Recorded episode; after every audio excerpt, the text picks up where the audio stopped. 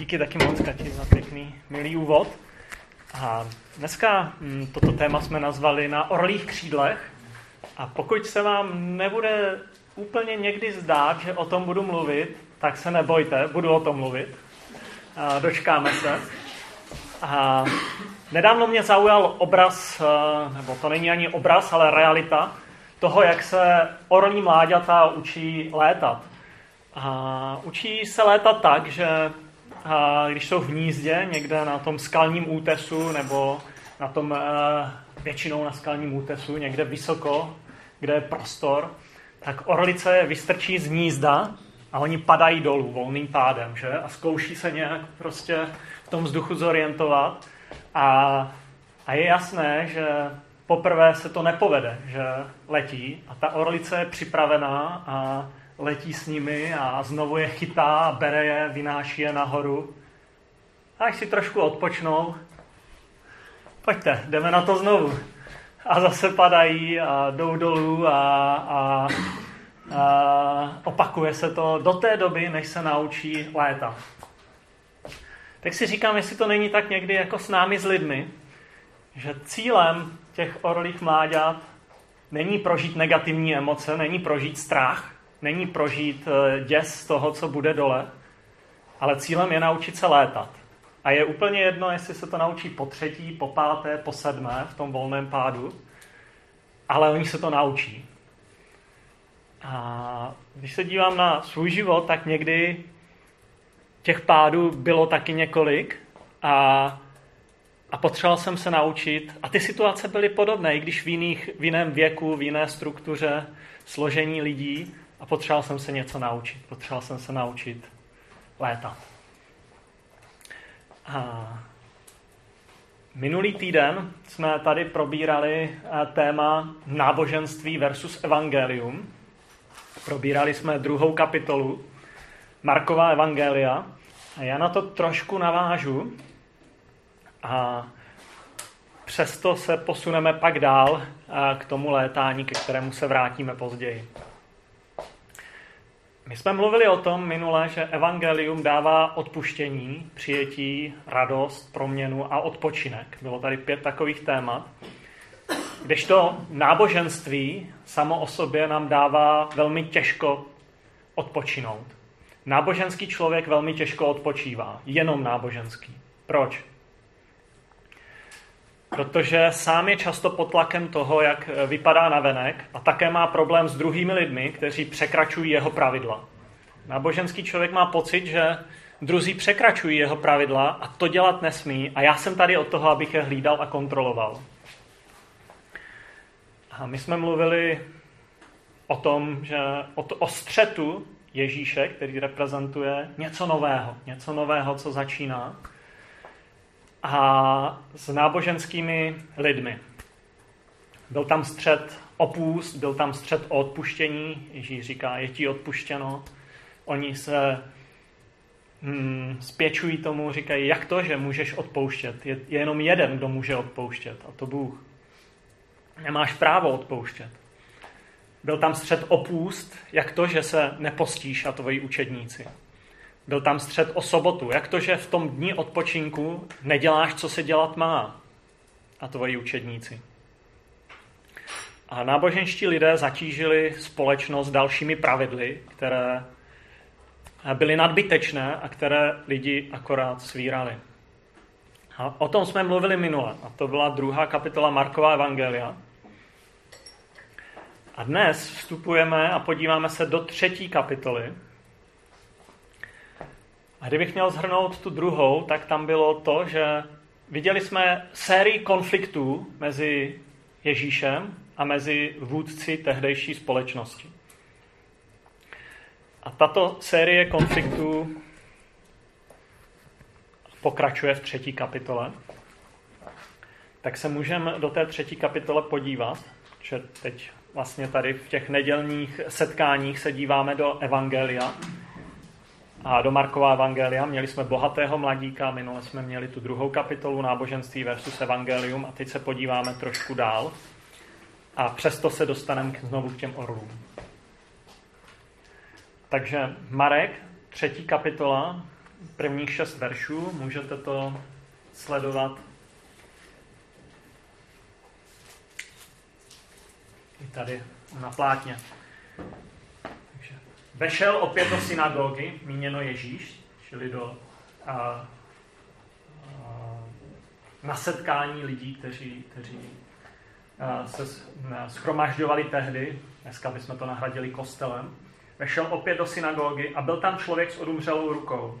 Číhali na něj, uzdravili ho v sobotu, aby jej obžalovali. On řekl tomu člověku s odumřelou rukou, vstaň a pojď do prostřed. Pak se jí zeptal, je dovoleno v sobotu jednat dobře či zle, život zachránit či utratit? Ale oni mlčeli. Tu se po nich rozlédl s hněvem, s hněvem zarmoucen tvrdosti jejich srdce a řekl tomu člověku, zvedni ruku. Zvedl ji a jeho ruka byla zase zdravá. Když farizové vyšli, hned se proti němu z Herodiány umlouvali, že ho zahubí. Předtím nám evangelista Marek popisuje konflikt v učení, v rozhovoru. Teď tenhle konflikt vstupuje do nové fáze. Je tady snaha získat důkazový materiál, aby ti lidé mohli Ježíše z něčeho obvinit. Čteme, že číhali na něj. Jako tajná sekuritas, policie, možná náboženská policie, číhali, jestli uzdraví člověka v sobotu. Ježíš už byl známý v té době, že dělá něco, co, co je nad, jako nadpřirozené, co minimálně je z lékařského hlediska nevysvětlitelné. A co zjistili, co viděli.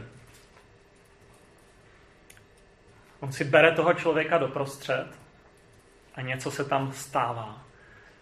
A oni vidí, že tenhle člověk se jich nebojí.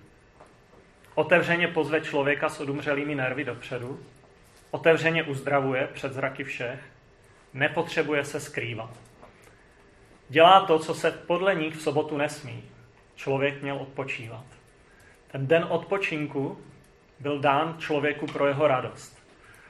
A tak měl člověk fyzicky odpočinout, měl člověk se nabít nové síly mentální, duchovní v tom dní a měl člověk těšit se s druhými lidmi ve společenství druhých lidí, ať už to je rodina nebo, nebo společenství a lidí, kteří uctívali Boha tehdy.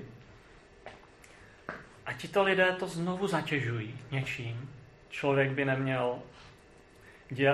Měli tam pravidla, kolik kroků se může, od, um, kolik kroků se může ujít v tom dní. Bylo přesně definované, co je práce, co už práce není. A uzdravit někoho, to je práce. A mimo jiné, eh, tady nacházíme jeden z velkých znaků autenticity evangelií, dneska už po těch výzkumech eh, ve 20. století.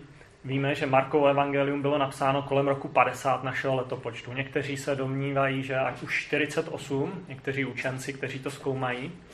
Někteří říkají, že po roce 50, ale plus minus můžeme eh, to datovat kolem toho roku 50 našeho letopočtu. Tedy v době, kdy většina lidí, kteří zbyli současníky Ježíše, ještě ho zažili. Mnoho svědků ještě žije. A nikdo nevystupuje proti těm nadpřirozeným věcem, které Ježíš dělá. Dokonce i jeho nepřátelé v dalších mimo biblických spisech, které autoři jiných spisů, které zmiňují Ježíše, potvrzují jako zázračné věci, které Ježíš dělal. A proč je tak těžké nebo nemožné vyvrátit, co dělal Ježíš? No, protože to bylo otevřené širokému publiku. Protože to dělal před mnoha svědky. A tak Ježíš se těch žalobců ptá, je dovoleno jednat dobře? Je dovoleno zachránit život? Je dovoleno pomoct člověku? A co oni dělají? A oni mlčeli. Moralisté mlčí. Není na to odpověď. Rozhlédl se zarmoucen tvrdosti jejich srdce. Mlčení a tvrdost srdce je odpověď. To je typický rys farizeů, typický rys nábožného člověka, jenom nábožného, který pro něho jsou důležitější dodržování nějakých zákonů než člověk sám. Ty porušuješ naše pravidla. A to je mnohem důležitější než pomoc vážně nemocnému člověku. Ty jdeš proti nám otevřeně. Ty nás zesměšňuješ. Všichni ví, jaké jsou tady pravidla. Člověk, který má postavený život na svých pravidlech, na své morálce, nikoli na vztahu, kde je odpuštění, přijetí, radost a pokoj, jak jsme o tom mluvili minule, tak je často domýšlivý, myslím. A Ježíš pomáhá lidem takovým způsobem, protože je zaměřený na toho člověka. Zajímá ho daný člověk, nezajímá ho, co si budou myslet ti lidé kolem něho. A možná další důvod, proč jim to vadí, že neumí, jsou to tím, je to ten top společnosti tehdější, ale neumí pomoct člověku takovým způsobem, jakým to dělá Ježíš. Ten muž je schopnější než my. Co s ním uděláme? A pak čteme fascinující větu, že farizeové se hned domluvili s Herodiány, že ho odstraní, že ho zahubí. Není dovoleno uzdravit v sobotu, ale je dovoleno myslet o tom, že ho zabijeme. To je, to je uh, zajímavé přemýšlení. Buď bude respektovat naši autoritu, nebo ho odstraníme. A jsou aktivní a jdou za Herodiány. A tady máme dvě skupiny lidí, Katka mluvila o třech, já se taky dostanu k té třetí. Herodiáni a farizeové.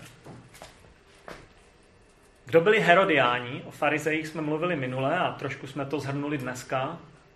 Náboženští vůdci, farizeové a velmi vzdělaní v tehdejší kultuře, nejvzdělanější lidmi, lidé, kteří žili na území předního východu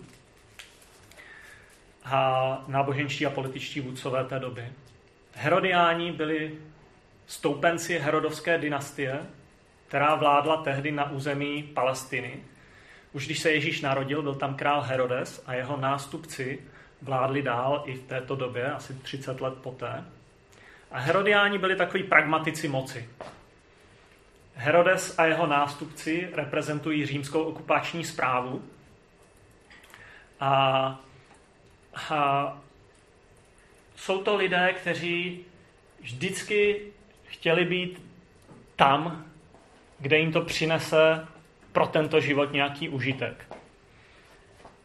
Spojují se s Herodem, dostali název Herodiáni. Ti lidé, kteří podporují tu moc a to, to samotné je, zase je drží u moci. Pragmatici moci. A Herodes vnáší do té židovské společnosti a, a jeho dynastie římskou okupační moc a sou, současně z Římany přichází skrze tuto skupinu řecká kultura, která prosákla ten římský středomorský svět, řecký postoj k životu, řecký postoj k sexu, relativizace pravdy. A co farizeové? Ti to všechno vnímají jako něco nemravného, jako pohanské hodnoty. A jejich cílem je ubránit židovskou kulturu před, před těmito hodnotami, které vnáší Herodiáni. Dalo by se říct, že Herodiáni jsou vždycky ti, kteří jdou s dobou. Farizové brání přehnaně tradiční hodnoty. Herodiáni sami sebe vnímají jako ta pokroková elitní skupina, ti, kteří mají právo vést, ti, kteří jsou v obraze. Ne jako ti bigotní sudiči. ti jsou mimo. My jsme lidé s otevřenou myslí. A tak tyhle dvě skupiny se spojují, aby odstranili někoho třetího, který obou dvou vadí. Proč? Proč Ježíš nezapadá do struktur tehdejší společnosti? Protože nebyl ani relativista, ani moralista. Je Ježíš někde uprostřed? Myslím, že ne a uvidíme za chvilku. Ježíš to celé komplikuje. zaběhnuté struktury, desetiletí, staletí. A v Evangelii čteme, jak dál jde ten odpor vůči němu. Po tady této úmluvě. Ve třetí kapitole, v desátém verši se dozvídáme, že mnohé totiž uzdravil, proto se ti, kdo trpěli chorobami, tlačili k němu, aby se ho dotkli. Pokračuje Ježíšovo působení na tom území přední, předního východu, dnešní Palestiny. A, hmm, a kousek dál ve 16, 13. 16. verši čteme o té opozici vůči němu, která se stupňuje. Můžeme si to přečíst? 13. a 16. Ano, 13. a 16. Kteří? A...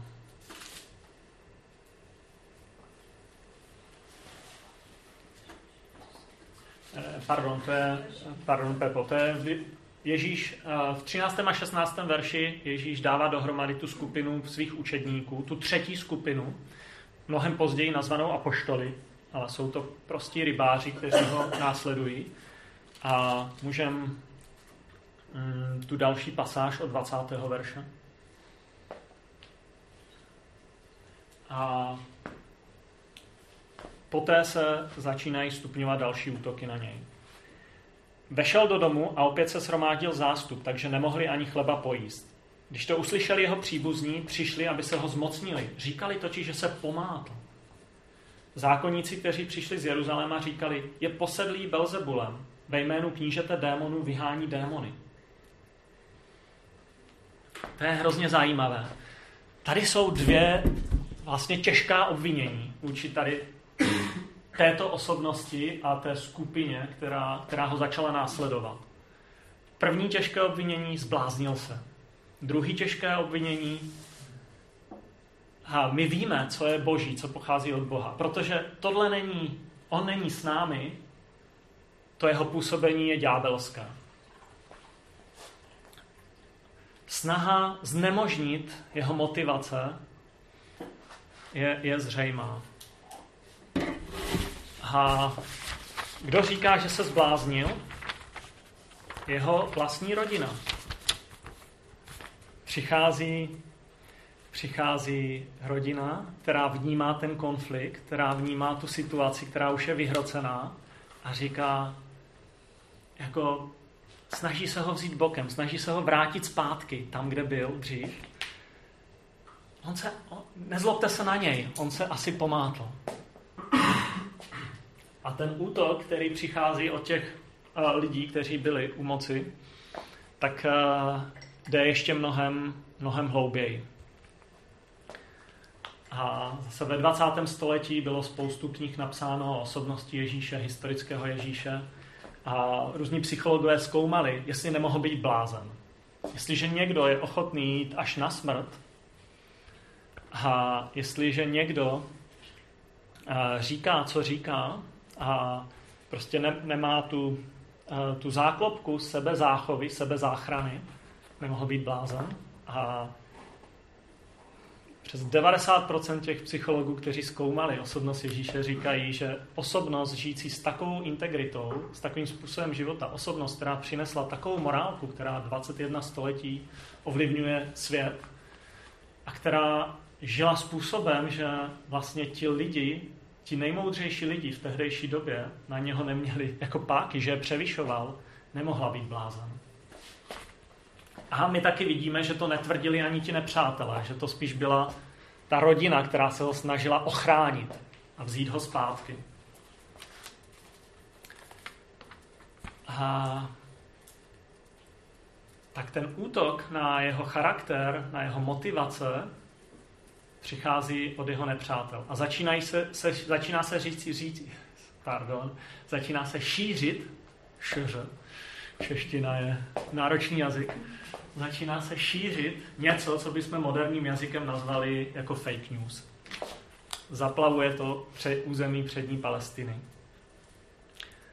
Musel být takový. Musí to být takový.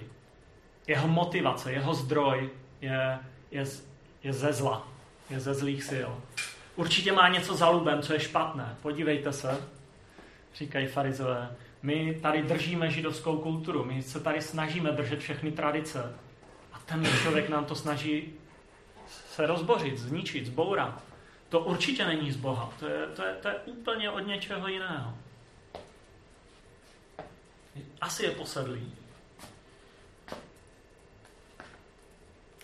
Co dělá Ježíš zatím, co proti němu tyhle dvě skupiny začínají a veřejně vystupovat? Ve čtvrté kapitole čteme, že tráví čas se svými učedníky, následovníky, s nimi jí, směje se, raduje se, chodí po Palestíně, uzdravuje, tráví s nimi čas, vyučuje, je tam hodně podobenství, podobenství o, o a, rozsévaném zrnu, podobenství o horštičném zrnu a tím se nebudeme zabývat, to by bylo nadlouho, ale podíváme se na pasáž, kterou se vrátíme k těm orlům. Na konci čtvrté kapitoly po těch podobenstvích čteme o této události. Marek čtvrtá kapitola 35. až 41. verš.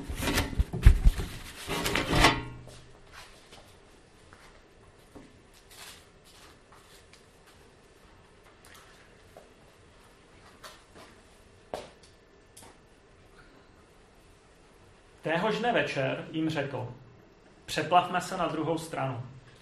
Opustili zástup a odvezli ho lodí, na které byl. A jiné lodi ho doprovázely. Tu se strhla velká bouře s vychřicí a vlny se valily na loď, že už byla skoro plná. On však na zádi lodí na podušce spal. Učedníci ho probudí a řeknou mu, mistře, tobě je jedno, že zahyneme? Tu stal, pohrozil větru a řekl moři, smrkni, utiš se. I ustal vítr a bylo veliké ticho. Ježíš jim řekl, proč jste tak ustrašení? Ještě nemáte víru? Zmocnila se jich veliká bázeň a říkali jeden druhému. Kdo to jen je, že ho poslouchá i vítr, i moře? Zatímco jiní lidé se zabývají tím, jak si udržet své společenské postavení, svoje prestiž, svoji moc, svůj přístup k financím, Ježíš tráví čas lidmi, kteří ho následují. Jeden z rozdílů mezi, mezi mýtem a skutečným historickým vyprávěním spočíná, spočívá ve zdánlivě zanedbatelném detailu. Když se díváme na ty starověké historické texty, a zde toho detailu v těchto pár větičkách máme opravdu hodně. Čteme, že vypluli na moře, což je Galilejské jezero, a o rozměru zhruba 15 až 7 kilometrů v průměru, někdy nazývané také genezarecké v evangelích nebo kine, kineriacké. A je to jezero, které bylo obrovská vodní plocha v Palestíně největší a nacházející se na severu toho, té Palestiny, na území, které historicky je známo jako Galilea. A my čteme, že vyplul Ježíš s učedníky na lodi a že jiné lodě ho doprovázely, že tam bylo víc lodí. Taky čteme, že spál tvrdě na podušce na zádi lodi.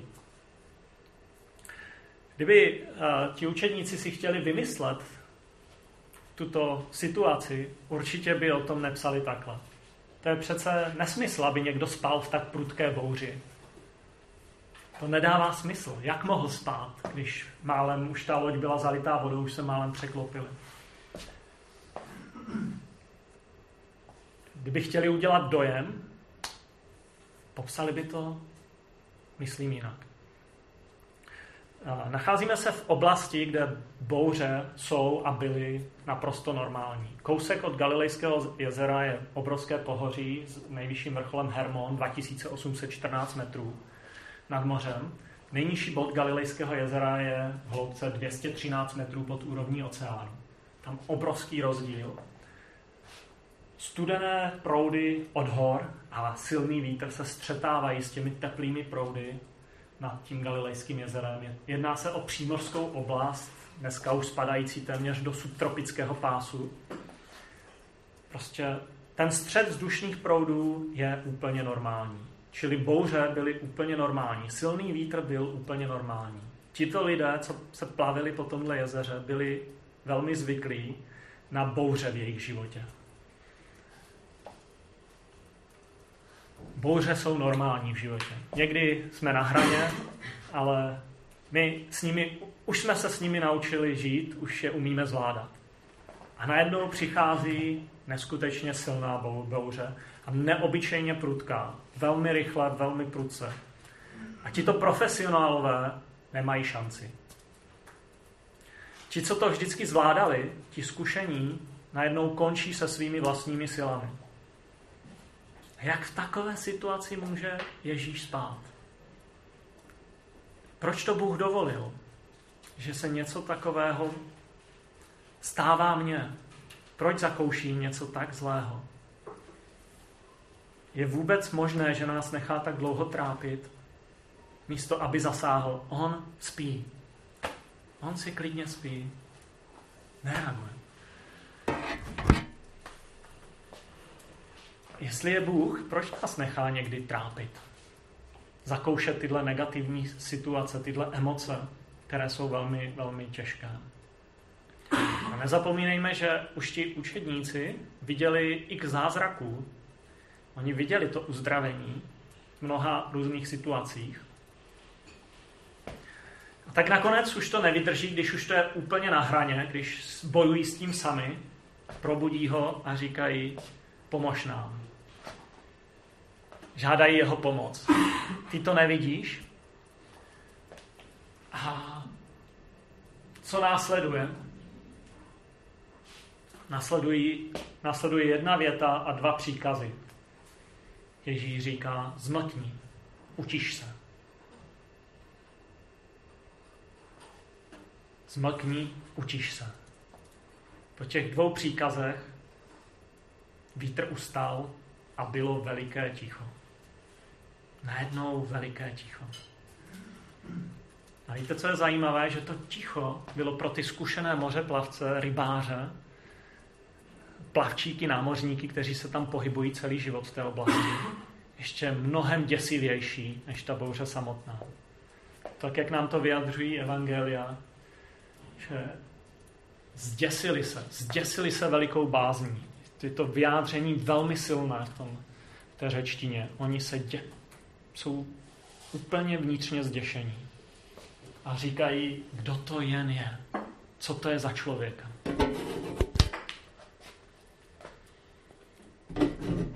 Proč? No, každý, kdo se pohybuje u moře, ví, že a zkušení rybáři, kteří tam žijí obzvlášť, že když se utiší vítr, tak moře ještě celé hodiny bije o pobřeží.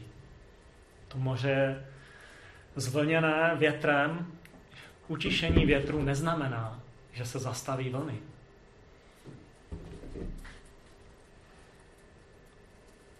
Tady to bylo během chvilky vnímali velmi jasně, že ho poslouchá nejenom vítr, ale i moře. Byli přemožení tichem moře. Naprostý klid. Zmocnila se jich veliká bázeň. A zase čteme, že tam byly další lodě, další lidé, že to svědectví těch dalších lidí v téhle době by bylo úplně to nejjednodušší, když vznikly evangelia, říct, podívejte se, jakože těch nepřátel byla spousta. Není to pravda, tohle se nestalo. Všichni víte, je to výmysl, podívejte se, jak si ti první křesťané vymýšlí, co tam napsali. To je přece nesmysl. Každý racionální člověk ví, že tohle se neděje. Nepřátelé neútočí tady na toto. Útočí úplně na něco jiného protože se to dělo před očima spousty lidí, včetně těch nepřátel. Čili přichází úplně nová kvalita moci, úplně nová rovina života. A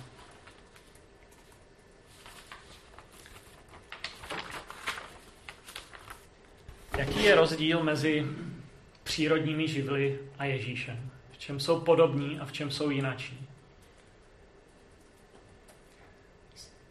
Přírodní živly a Ježíš jsou v něčem podobné. Nemůžete je spoutat.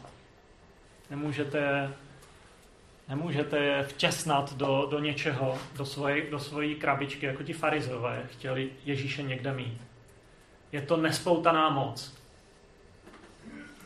Nemůžete odolat tsunami. Nemůžete poprosit tsunami, aby, aby odešlo, když se hrne. V čem jsou jinačí? Myslím, že jinačí jsou v tom, že Ježíš doprovází člověka krok za krokem. Má pro něj záměr v životě a má ho rád. Jako tom, jak to může vnímat na jeho životě. Je tam, je tam veliká, veliká láska člověku pro toto uzdravení. Proto dělá to, co není komfortní pro tu dobu. Vztah k člověku je pro něj mnohem důležitější, než co si myslí druzí lidé. Kdo vedl učedníky na to moře? Kdo tam vydal ten povel? Když se, kdybychom se vrátili k tomu původnímu 35. verši, tak Ježíš říká, pojďte, pojďte na moře. Vyplavme se na moře. Kdo je tedy vedl do bouře života? Kdo dovolil to emocionální vypětí a kdo v pravý čas zakročil? Kdo způsobil, že odborníci a profesionálové v dané oblasti si nevěděli rady? Kdo je dostal do úzkých, ale kdo jim pomohl? A je to jako s tou orlicí. Někdy jsme po postrčení do něčeho a myslím, že proto, protože je tam nějaký záměr. Ta orlice má záměr. Ta chce naučit ty mláďata plavat. Teda plavat, pardon, létat. Myslím o vodě. Mám před sebou to moře. A, a orlice chce naučit mláďata létat.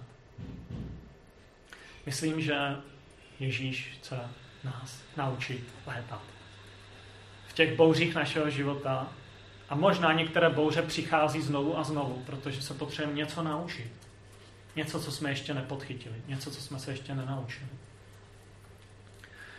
Před eh, dvě, 25 lety jsem měl v autě a bylo to období, kdy jsem podobně jako učedníci měl otázku, kdo je ten Ježíš.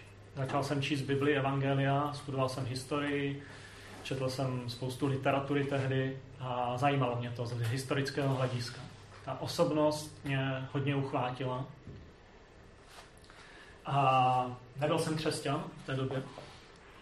A byl listopad a když jsem jel tím autem, napadl první sníh, docela dost, asi 10 cm, sluníčko do toho začalo svítit, rozmoklý sníh a kousek za lesem, když byla volná pláň, tak jsem dostal smyk, na levé straně byly stromy tak jsem si říkal, hlavně ne do těch stromů, to by nedopadlo dobře, takže jsem to strhl na druhou stranu a tam jsem eh, nevnímal, že tam je sráz, že, že to jde dolů.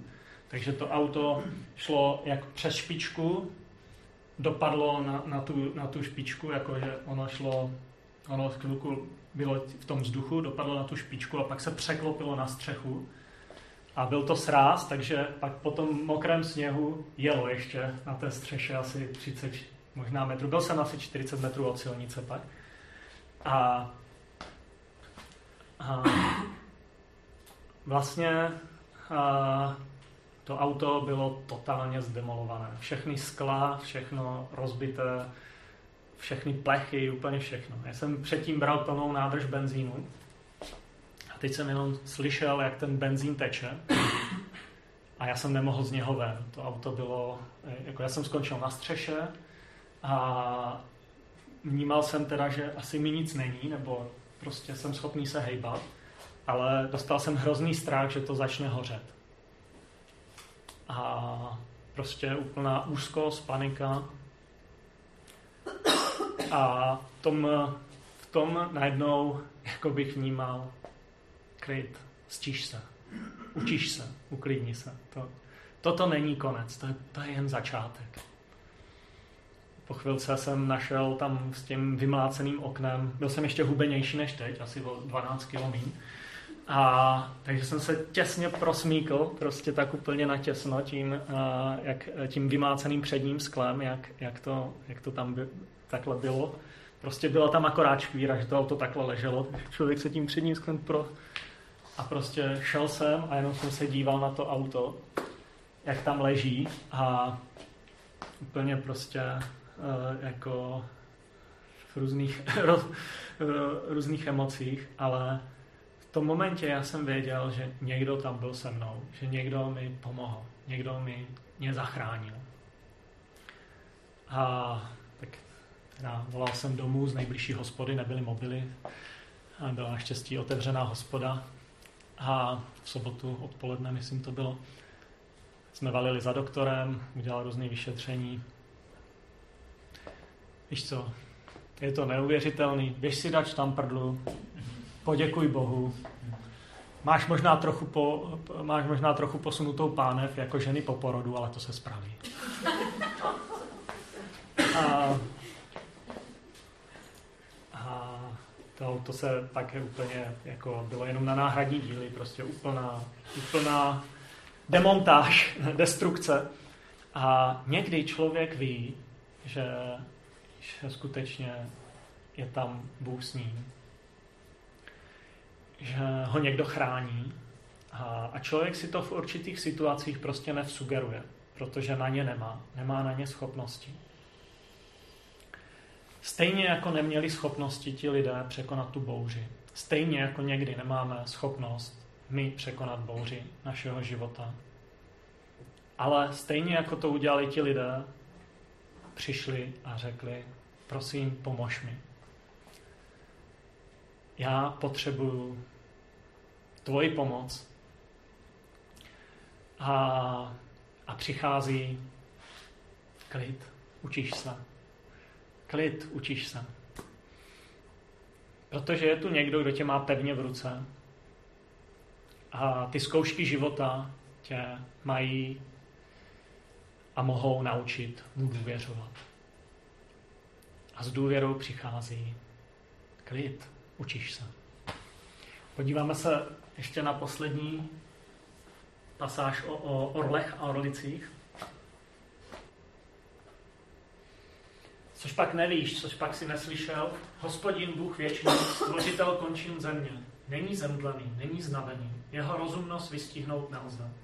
On dává zemdlenému sílu a dostatek odvahy bezmocnému. Mladíci jsou zemdlení a nelení, jinoši se potácejí, klopítají. Ale ti, kdo skládají naději hospodina, nabírají nové síly, znášejí se jako orlové, běží bez únavy, jdou bez umdlení. A tak jsme mluvili dneska o třech skupinách lidí. Herodiáni, farizeové, lidé pokrokoví, otevření, lidé nábožní. A pak je tady třetí skupina, skupina Ježíšových učedníků. Pro, nebo ještě jinak, koho já se rozhodnu následovat ve svém životě, jakou tu skupinu. Já osobně můžu dosvědčit, že Ježíš je skutečně někdo, kdo má moc, nejen nad mým zdravím, nejen nad, mými přírod, nejen, nejen nad přírodními zákony, ale dokonce má moc mi dát ty nové křídla, překonat něco, kde moje limity už končí, kde moje hranice dochází, kde moje síly na to nestačí. Klid, učíš se.